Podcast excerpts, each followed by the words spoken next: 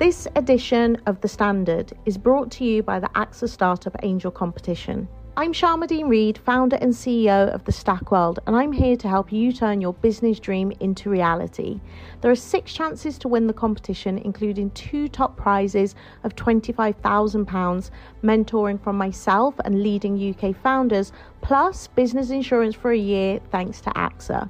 Go to standard.co.uk forward slash AXA Startup Angel for details on how to enter and complete your entry by the 2nd of June 2024 good luck. It's that time of the year. Your vacation is coming up. You can already hear the beach waves, feel the warm breeze, relax, and think about work. You really, really want it all to work out while you're away. Monday.com gives you and the team that peace of mind. When all work is on one platform and everyone's in sync, things just flow wherever you are. Tap the banner to go to Monday.com.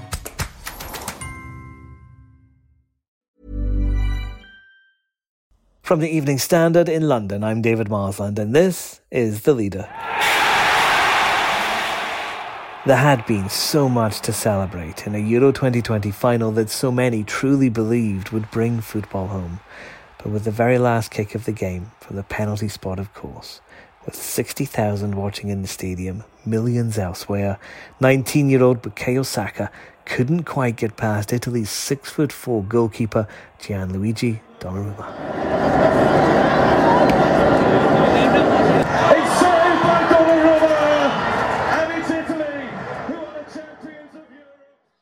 You know they, they should be and I, I think they are incredibly proud of what they've done England boss Gareth Southgate is already picking up the pieces, supporting his team and reminding the country of what they've achieved on and off the pitch. We, I think, have been a, a beacon of light in bringing people together, in people being able to relate to the national team. And the national team stands for everybody. Not everyone in the nation has been so dignified. Even before the defeat, some fans were wreaking havoc in places like Leicester Square. Others, without tickets, tried to charge their way into Wembley itself. There have been 49 arrests. 19 police officers were injured.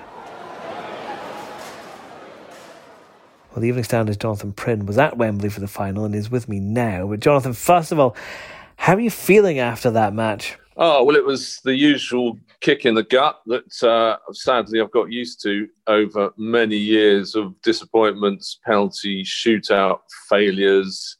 Uh, I think, in a way, it was all the more painful last night to have got so far and to have gone toe to toe with one of the best teams in the world over 120 minutes, then to go out on another miserable penalty shootout failure was was was very hard to take. But you know, there you go. I've got the scar tissue from previous eliminations. So, um, you know, I'll have to get over it and start thinking about Qatar in 16 months' time. So they didn't bring the trophy back, but what they have done and what Gareth Southgate's been speaking about is that this team has, unlike any other team before, I think, brought the country together, haven't they? I, I think they have, uh, and I think that's a reflection of of him, this particular group of players who who seem to ref, who, who seem to be a very good reflection of modern England actually in their racial mix, their age mix. They, they they seem a really decent group of lads who really do play for the team. You know, unlike maybe a few previous generations of England players who you know, you, you, felt never quite shed their club mentality or their, you know, their, their own individual interests. This lot really did. It really was a team effort and and fostered by Southgate, who's such a good manager and a good, um, you know, so good at getting the best out of people. And it was a lovely blend of of the, the sort of old gnarly old, the, the, the gnarly elders, I suppose, and these exciting young kids, teenagers, the, the next generation who will take the mantle on. And people are talking about a knighthood for Gareth Southgate. Is that realistic, do you think, Jonathan?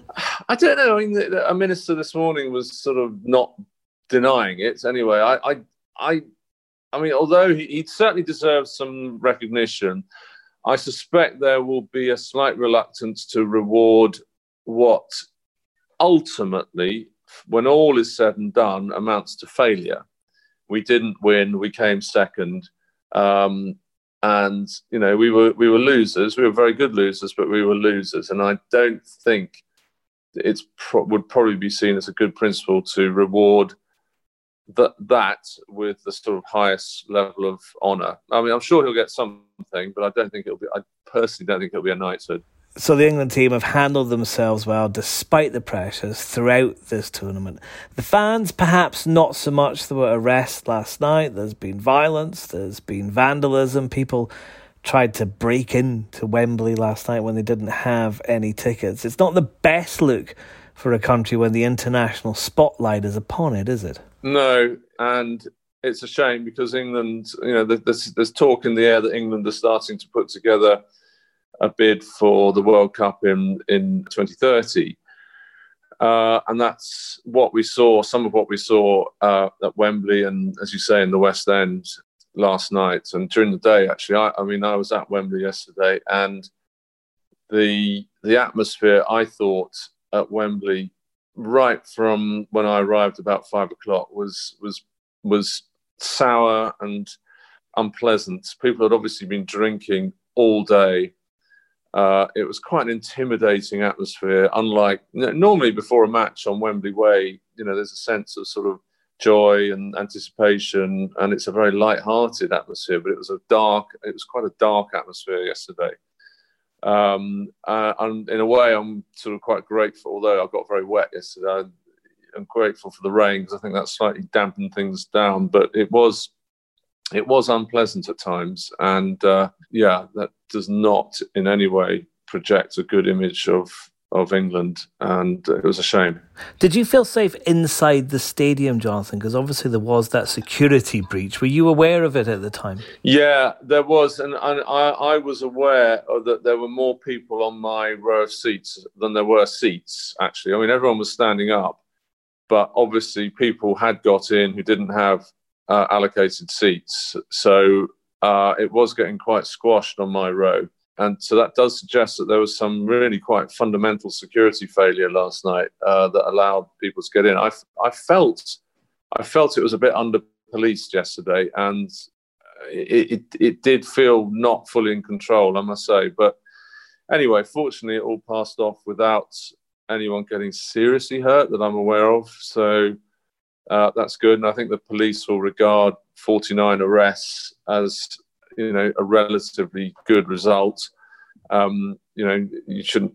We should hope for zero arrests, uh, but sadly, that's you know that's probably not realistic. But yeah, I I, I felt that the security handling yesterday will probably need to be looked at.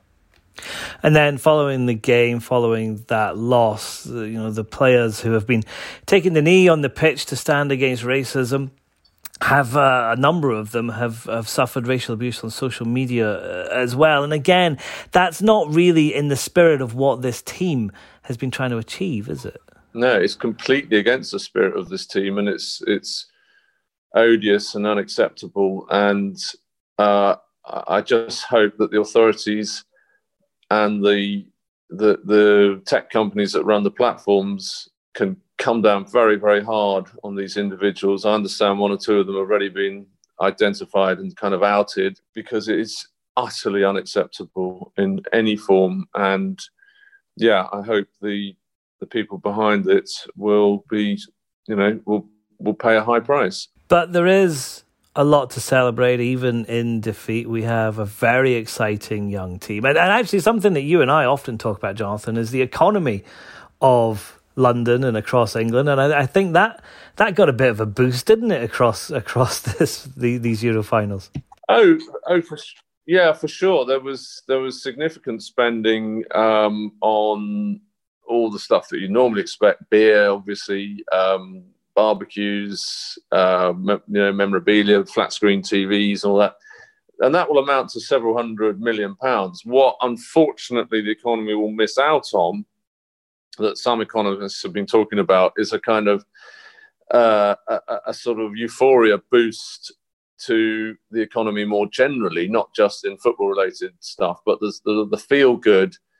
Uh, there, have been hopes that the feel good factor would start to unlock um, some of the huge amount of savings that's being built up during the pandemic and get that sort of circulating in the economy again. And one figure uh, put it as, as much as 10 billion pounds potential extra spending um, on just on the kind of England, the three lions factor, if you like. Obviously, we're not going to get that now. I presume it will go into the Italian economy instead. But um, but even so, yeah, there will have been a, a, useful and, and noticeable uplift in spending in hospitality, in particular, uh, over the last month. And I get the feeling there's a noticeable uplift in confidence about this England team as well. Not this time; they couldn't quite do it, but next time, an even bigger tournament. Are you excited, Jonathan? I, I, I'm I'm going to put um, Three Lions and coming home and all that to bed for a little while because uh, it, it's a bit of a it's a bit of a sour taste just at the moment. Um, however, without a shadow of doubt, it won't be long. Um, we've got the qualification games coming up in in the autumn uh, for Qatar. Um, no doubt, the excitement will start building again very soon. Um, you know, we, we're we're, cons- we're not just. I think what yesterday showed or this tournament has showed is that World Cup 2018 was not a fluke. It was not a one-off. We are now one of the countries that performs at the very highest level. You know, can be relied on to get to the latter stages of a, of a tournament consistently now. So I think expectations of Qatar will be will be high, uh, although it's such an odd World Cup in the middle of the winter um, in a country with very little footballing um, tradition and, and, and with a slightly controversial record on, on this World Cup. Uh, it's going to be a very, very strange one. But um, anyway, no doubt the euphoria and the excitement and, and all that will will grip the nation again. And it's uh, it's just you know it's only just over a year away. There's more on this story at standard.co.uk. Follow the live blog to keep up to date with breaking news. That's the Leader Podcast. We're back tomorrow at 4 pm. Hi, I'm Lawrence Dallaglio, host of the Evening Standard Rugby Podcast, brought to you in partnership with QBE Business Insurance. The show is available to listen to now and right up to the end of the season when the winners of the Champions Cup will be crowned at Tottenham Hotspur Stadium and the fight for the Premiership title will be decided at Twickenham. QBE is one of the world's leading insurers, and they will help your business build resilience through risk management and insurance solutions. Subscribe and download now wherever you get your podcasts. Thanks for listening.